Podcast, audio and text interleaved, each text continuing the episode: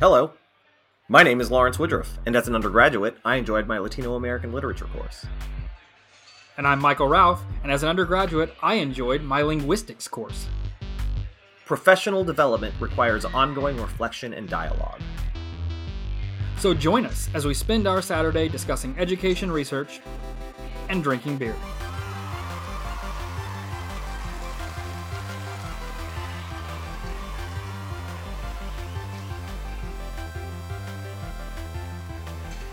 Today, we are drinking Raven Imperial Stout from the Sandhills Brewing Company. I had a really pleasant in-person experience a while ago, um, hanging out and trying some of their beers. I have not yet tried this one, and I'm really excited to. We do have a soft spot for stouts.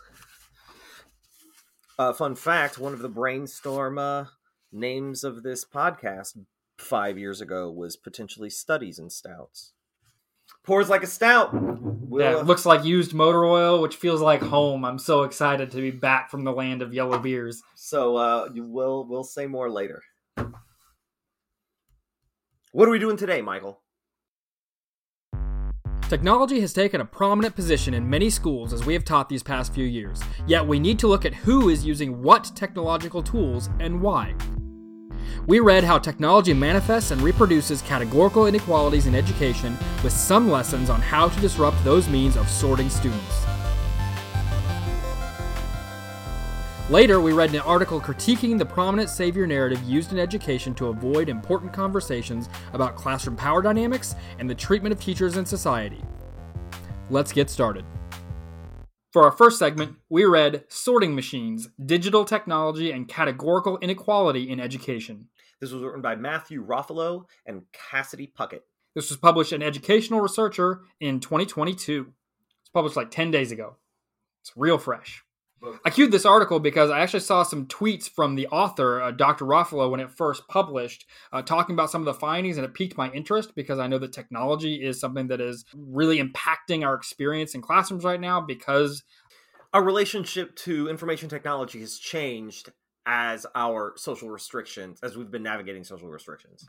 Yeah, and so even though uh, a lot of places, at least in the United States, are, are remaining in person, um, there more people using learning management systems, more people needing to make things up online, more people using technology to try to improve what they're doing in the classrooms.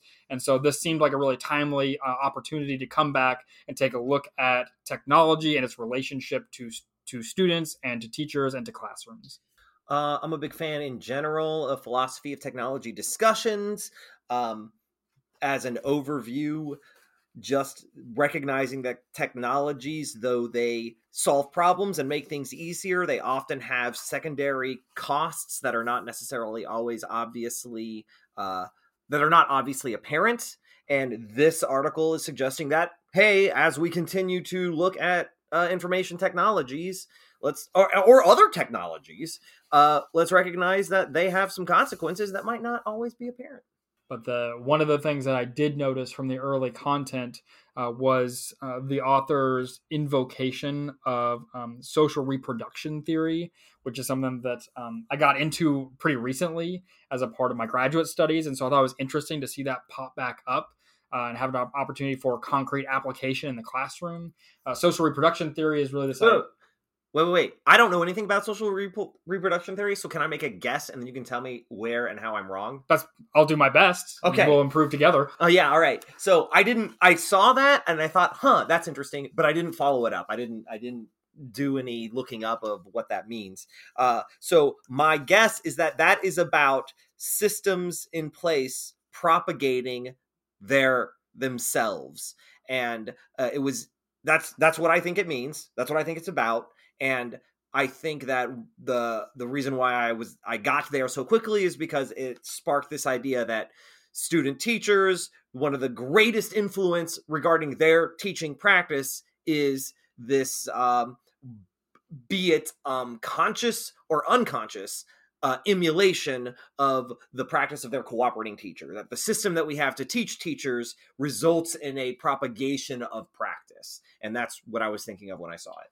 Uh, there's a lot of good flavors in there. Again, I am not a sociologist, so I am giving you my understanding with uh, some instruction, but I am definitely not the expert on this subject. Uh, my understanding of social reproduction theory is uh, close to what you're describing, but is really about systems like the educational system or uh, societal systems that are reproducing the processes and the dynamics and the things that are happening in the in the lower sociolog- sociological layers. Uh, for instance, racism exists in society, so systems will reproduce that racism in the system, systemic structures, um, absent external forces. Just generally, they will reproduce what's happening at that fundamental level, at the systems level.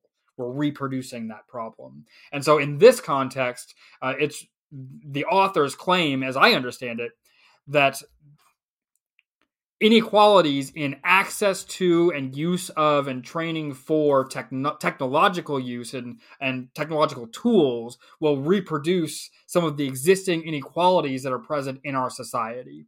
Because the focus was about inequality. And they, I, it didn't feel like this was focusing on any, uh, per, any single necessarily uh, demographic or circumstance. I don't know if it clarified, but they communicated that um, different regions, different places, different districts will make different decisions about technology that have different consequences depending on the student body, the situational uh, community, uh, and their philosophical goals. So there isn't a, it's not like, hey, everywhere technology is causing this inequality problem. It's that it's actually really um, fluid and circumstantial, and uh, uh, there are lots of different problems in lots of different circumstances that technology, or equality problems that technology is contributing to.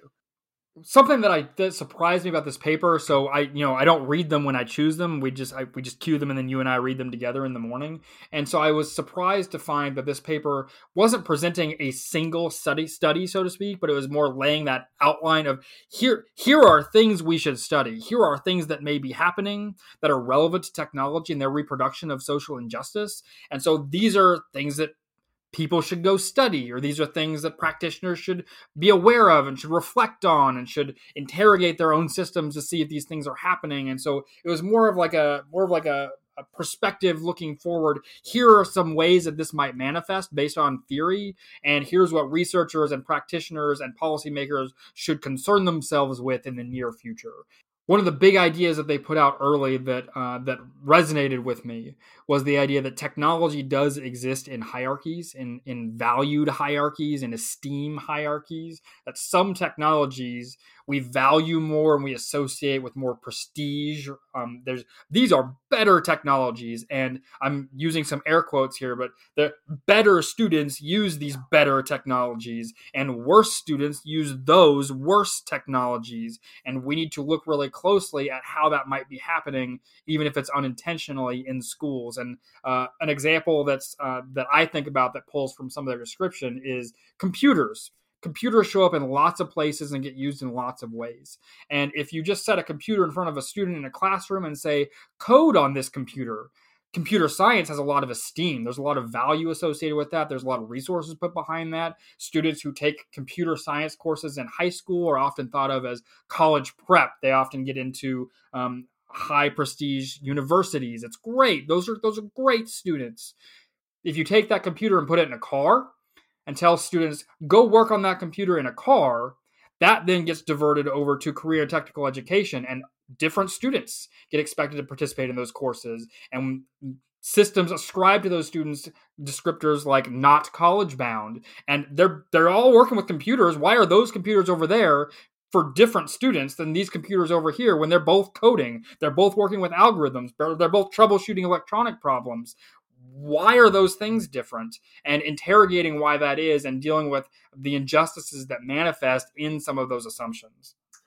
Yeah, the uh, authors um, sort of defined three regions of problems. And this issue that you're discussing is the first one, which is about allocation of the technology to the students. And that that isn't, that is happening um, ba- within the construct of student tracking and student like predicting these students are going to have these needs and those students are going to have those needs. And these students are, can be trusted to use the tool in a productive way, but these students can't be trusted to use the tool in a productive way. And so they have to have a tool tailored differently to them. And so when we make those decisions, either as a legacy systemic, because that's how the decisions have been made, or even conscientiously, uh, they don't, they don't use this phrase, but one of the, um, one of the underlying concepts in this cautionary paper is this concept that there are biased assumptions of utility,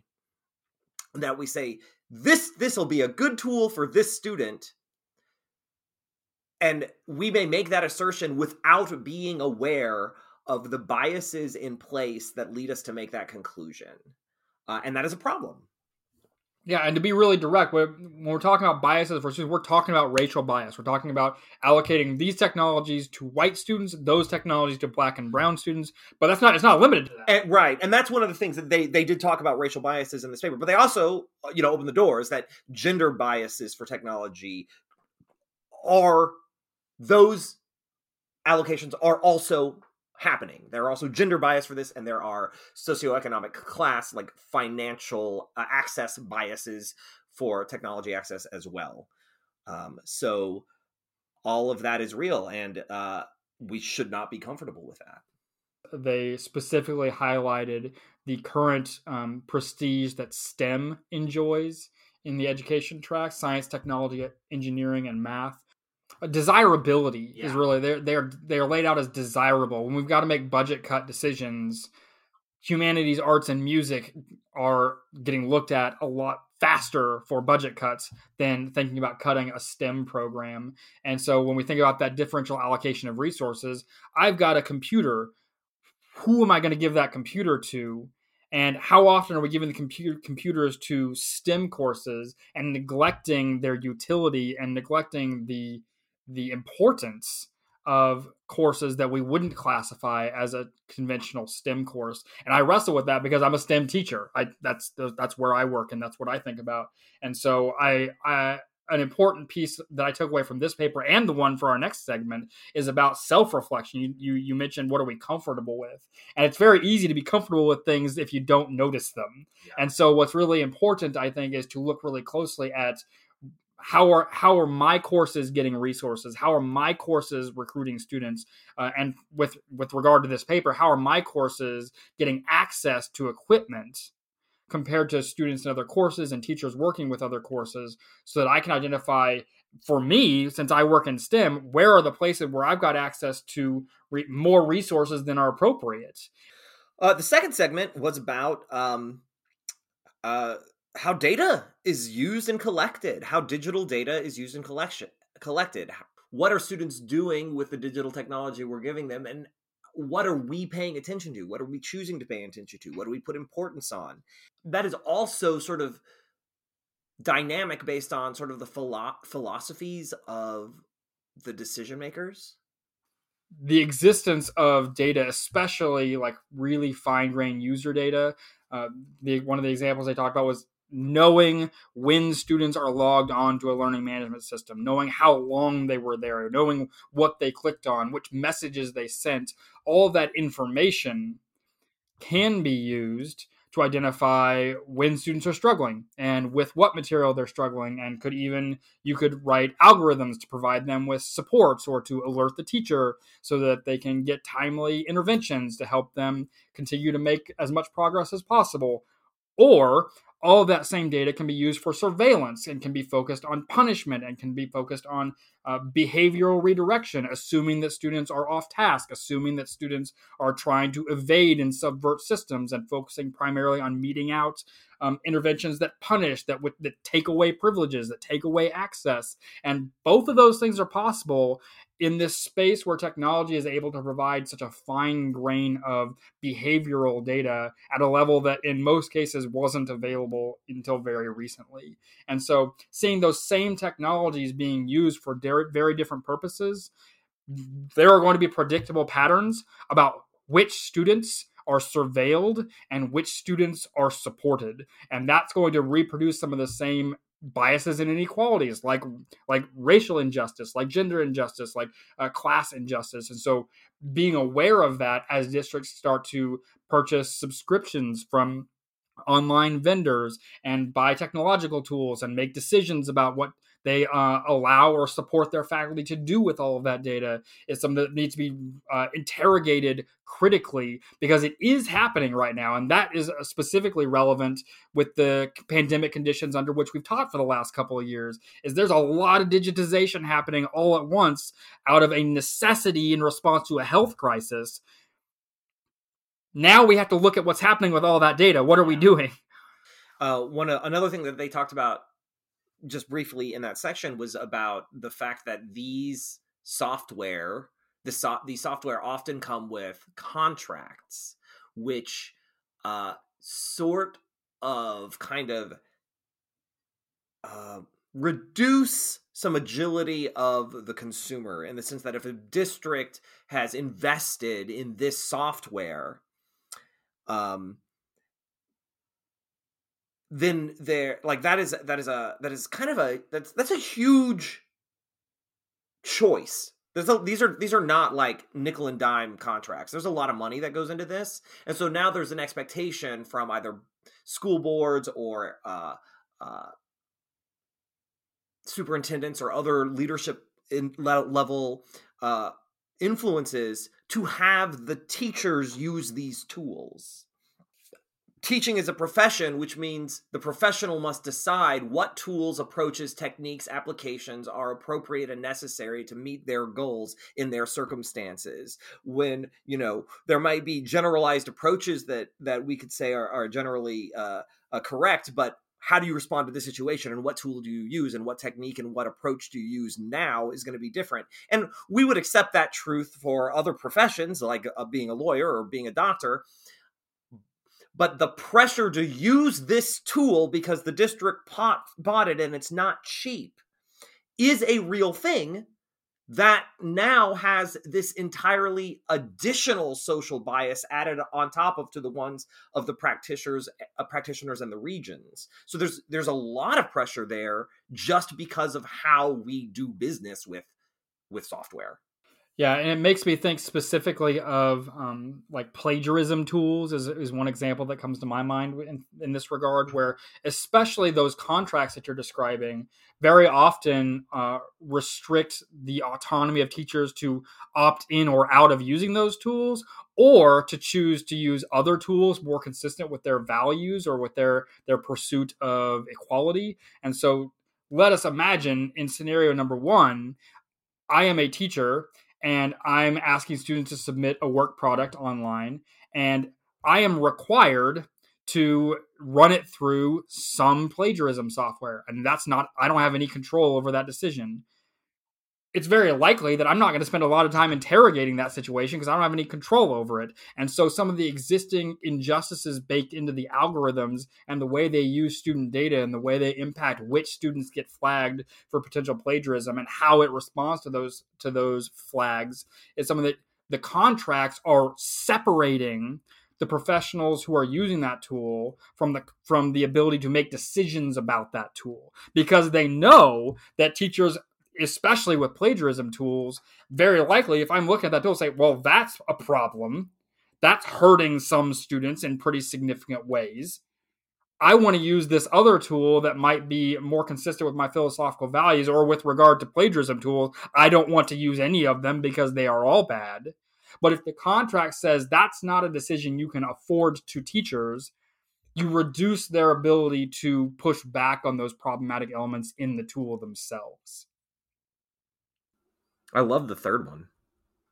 Oh yeah? Yeah, digital con- di- digital media and digital tools and their relationship with college admissions. Um, well, uh, as as as as someone who likes to decry social media, anything that will suggest that social media is problematic just tickles the right buttons for me. It's confirmation bias. I love hearing that I was right all along. Um, here's another way that I was right all along. So, of course, that's what this is about. Um, but the idea that college admissions are increase or college admissions departments are increasingly looking at students' um, online digital footprints, their social media footprints, um, and how they present and curate their um, online personas is factoring into their um, admissions. And what I think was interesting is that that struck me kind of like the uh, the the English rule never to end a sentence with a preposition, because what that actually came from was uh, this um, practice.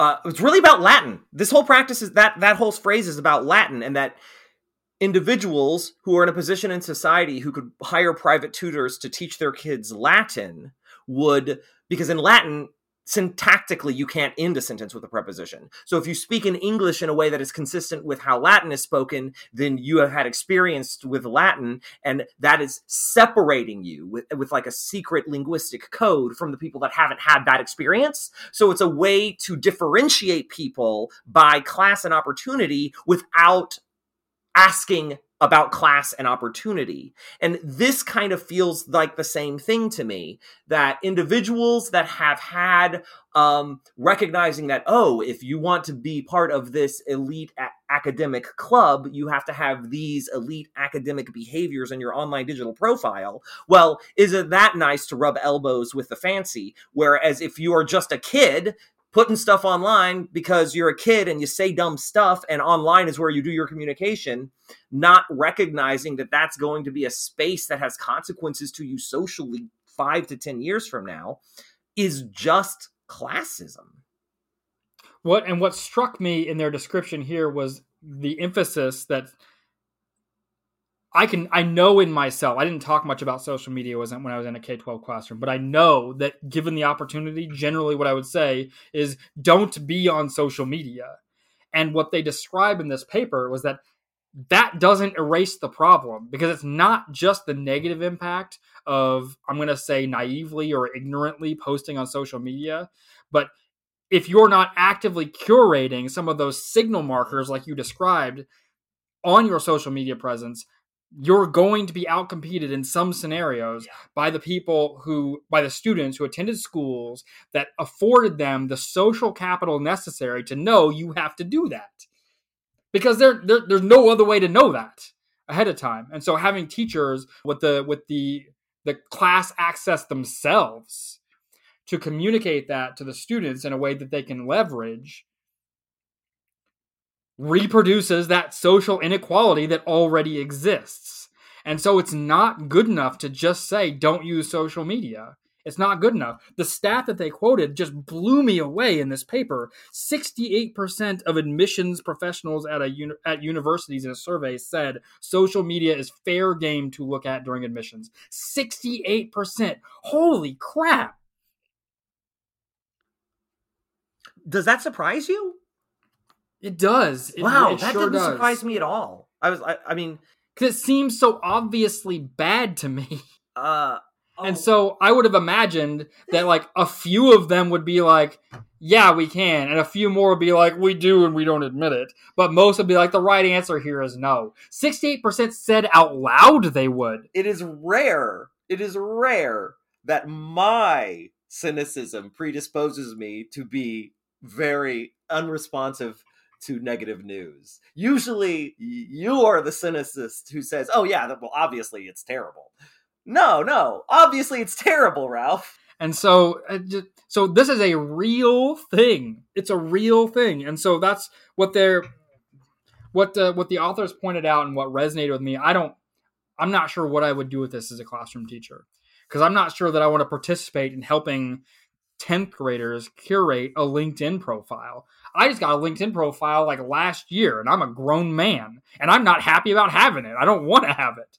And so I'm not sure that I want to say to students, here's how to leverage this. Here's how to leverage an advantage in this scenario, because that advantage is fundamentally and systematically unjust.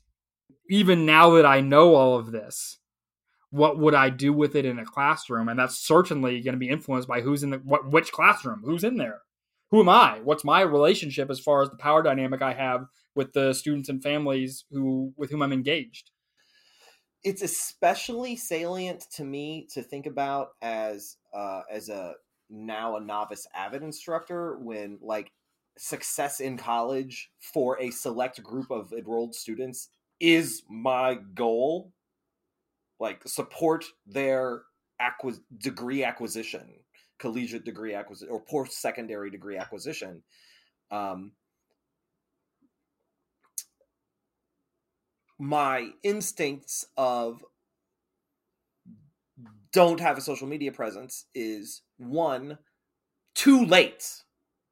Like, it's that's that's that's terrible advice. Like, all barns are open at this point. I, I have to get over that and say, okay, how can we improve our online persona to navigate a discriminatory system? Because our agreed upon goals is getting you a degree. Something. Talk about it with students in ways that are candid and clear. Yeah. Yes. And I think that's the first question, is asking students, do you want to participate in this thing? If there's an institution that's willing to discriminate against students based on whether they had the social capital to curate a LinkedIn profile when they're fifteen, right, do you want to go to that institution? Yeah. And if you do, then I will help you. Then I will help you yeah. overcome that barrier. It's gotta be- and if you don't, heck 'em. Right. Like, let's find a place that is not going to leverage that opportunity for discrimination, and I'll help you find that place. Because there is a diversity of secondary education opportunity, and we can make decisions and respond to that. So that that that was good. Thanks for saying that. That helps.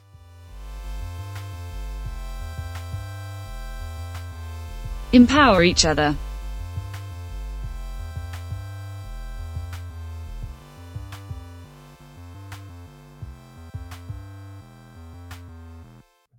For our second segment, we read Love in the K twelve Classroom, a critical comparison of white teacher saviorism and love as the practice of freedom.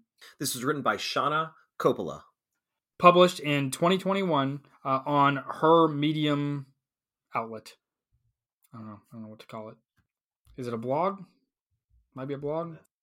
But because it's a publication outlet, I'm I'm uncomfortable calling it a blog necessarily because I'm not sure that it's a blog. When I go to shana coppola dot com, there's a button that says Shana's blog. There's okay, another this, this there's another one that says Medium. Oh, which, which is where, where this link is. But her blog does not point to Medium. There are two different links. There's a blog link and a Medium so link. So it's not a blog. Not her blog, at least. Well, what is a weblog?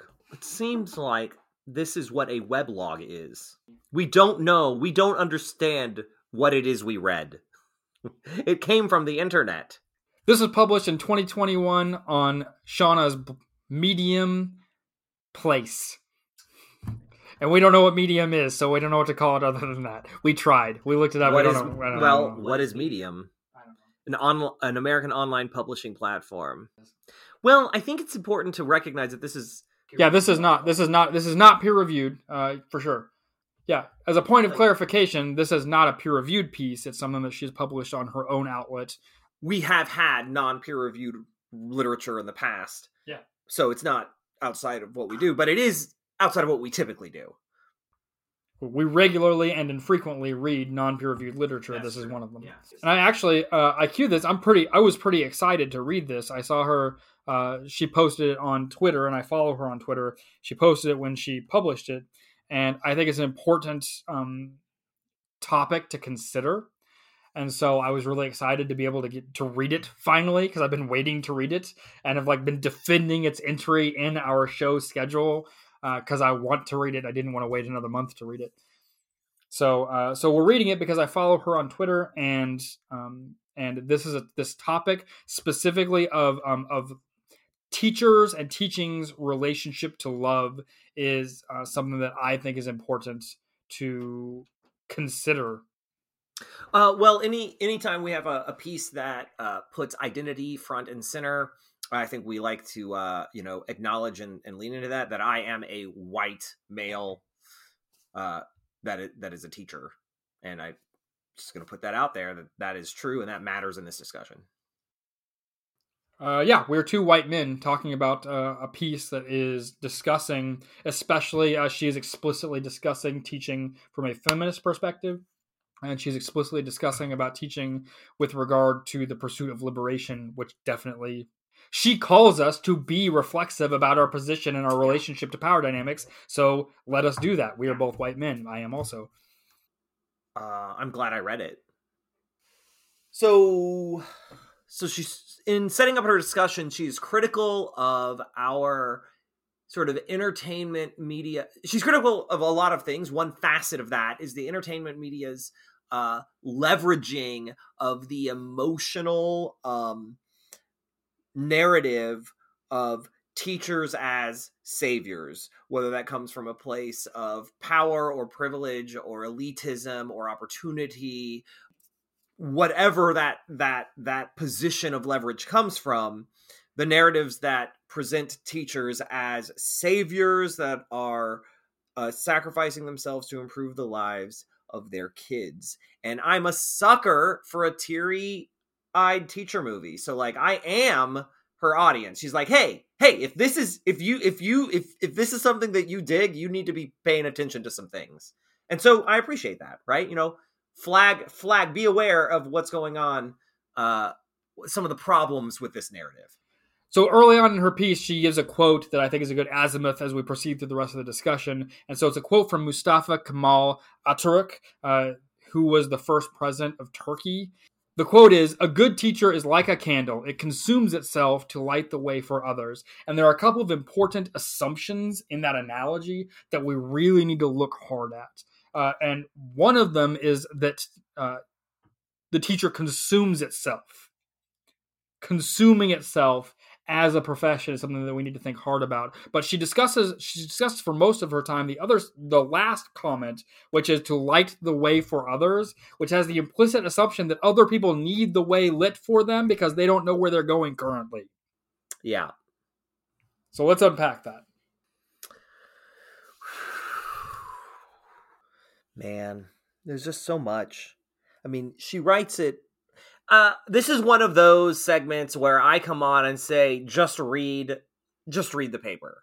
It's this is not one of the super dense, academically like complex with statistics. You, if you're not familiar with the milieu, you might not be able to pull out all of the implications type of paper.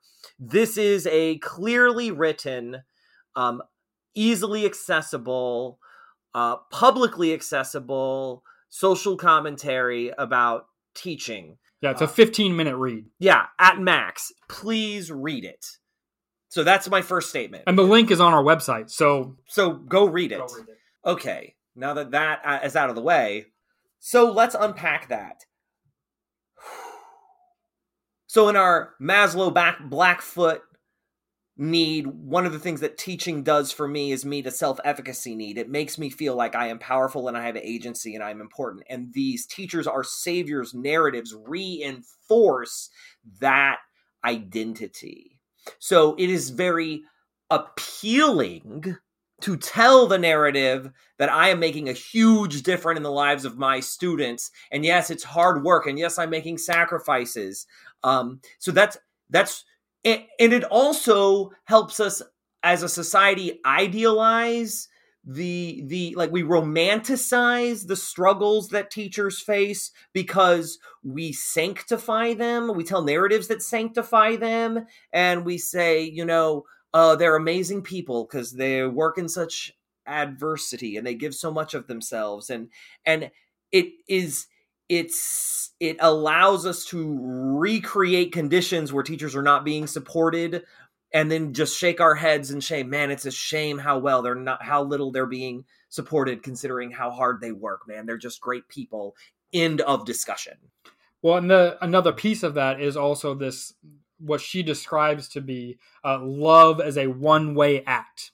Yeah. I can save these students if I love at them hard enough. Yeah. Which also lets society off the hook for talking about supporting teachers, talking about helping teachers get better at their profession, because we can simply say, if that teacher is working with students who are not making progress. Well, that teacher just doesn't love their students hard enough. Yeah. Nothing you can do about that. I, I wrote here that uh, this is problematic because it can mislead well-intended teachers to, and I put this in quotes, love harder as a mean of problem solving, as a means of problem solving. Like, give of yourself, yes, but self-destruction, like there's going to be diminishing returns where you're not actually solving problems anymore. And doing that is not noble or effic- efficacious or good for the kids. So don't do that. Like, actually love your students by trying to solve the problems in your practice uh, is one way to go about it.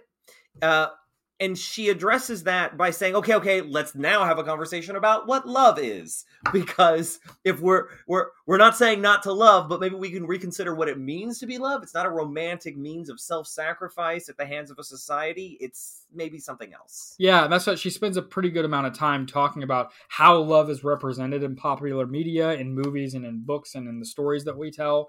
And what does that really mean? And she invokes a phrase I think is the perfect way to connect how teaching is represented in the popular consciousness uh, and the dominant popular consciousness, specifically in the narratives told by white people, um, and the reality of what that looks like in a classroom. She uses the phrase love bombing.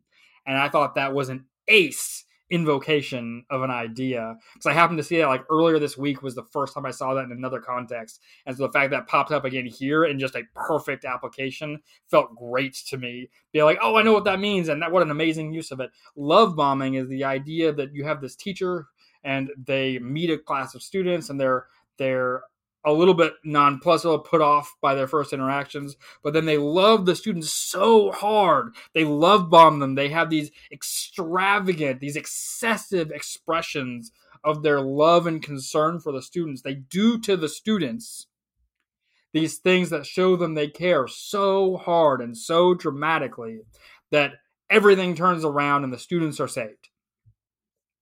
And I think we can see the absurdity of that scenario if you put it into any other context. Like if you were to imagine an early romantic interaction, which is where I saw the phrase the first time, of love bombing. You have somebody and you meet them and they're interesting and you exchange phone numbers and you're talking a little bit and that's about the extent of it. And they love bomb, which is say they send you flowers and they send you gifts and they suggest that you go on a cruise together. You're like, mm, this isn't healthy. Right. Let's maybe not talk anymore. But for some reason, the popular consciousness around teaching is that that is the best way to go about building relationships. And it it is no less than absurd. It is wrong.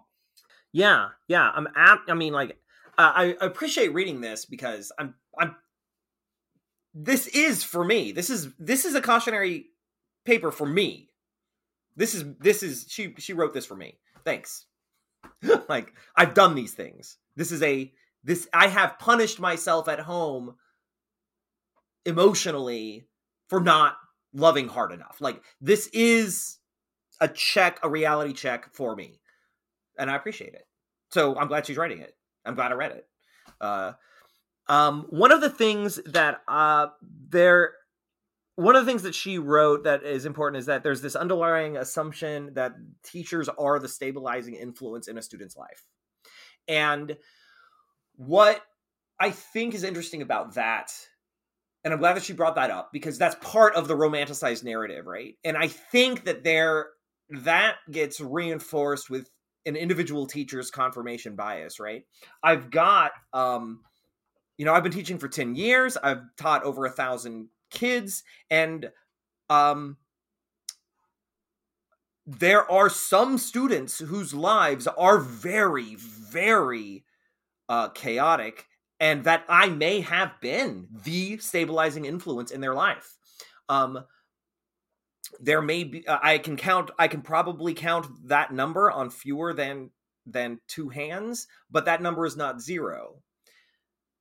But then let's look at the other nine hundred ninety-seven students that I've taught over the course of my career, where I was just a dude they saw at work, right? And, and that I wasn't actually, I'm not this holy sanctifying torch carrier that is making their whole lives better. I'm I'm a nice guy that they see at work. And that that's it, right? So this uh, assumption that teachers are the stabilizing influence in a student's life is reinforced by confirmation bias because we adopt this romanticized notion of the role of teachers as love harbors. Uh, and so then we buy into that, and then we carry this burden that we're doing that all the time for every student. And just the reality is it's not the case. One of the things about the love harder narrative is that it is not student-centered. It is so super teacher-centered. It is like the classroom is about you being uh, the love, and like it's about what you can do and who you are and how amazing you are and all of that. But um, that's not what our job should be. And it's if you're using your professional position to do that, then you actually have some needs that are not healthily being met elsewhere in your life. So like the classroom's not about you.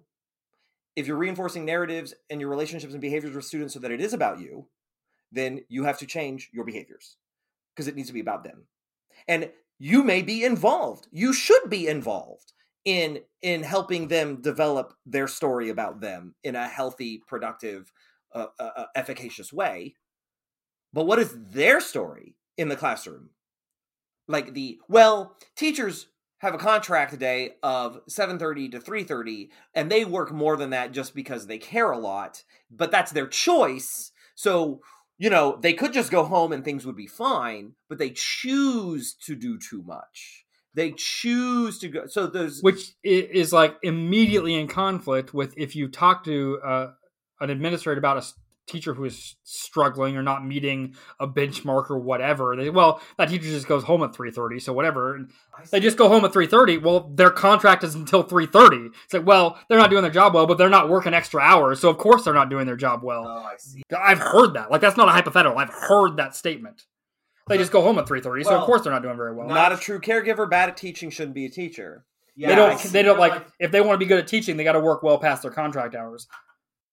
Right. So the job of teaching is not what the contract hours are. Like that, that's not a professional approach to the to to the work. Right. That is saying you can only do this job.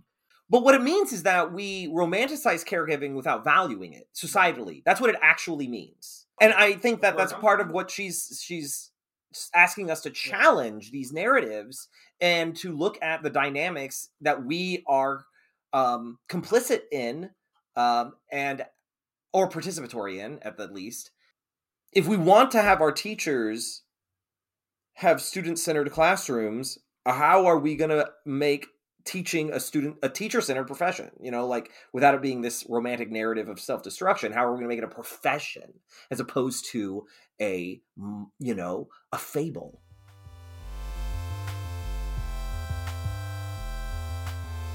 This is better with all of you.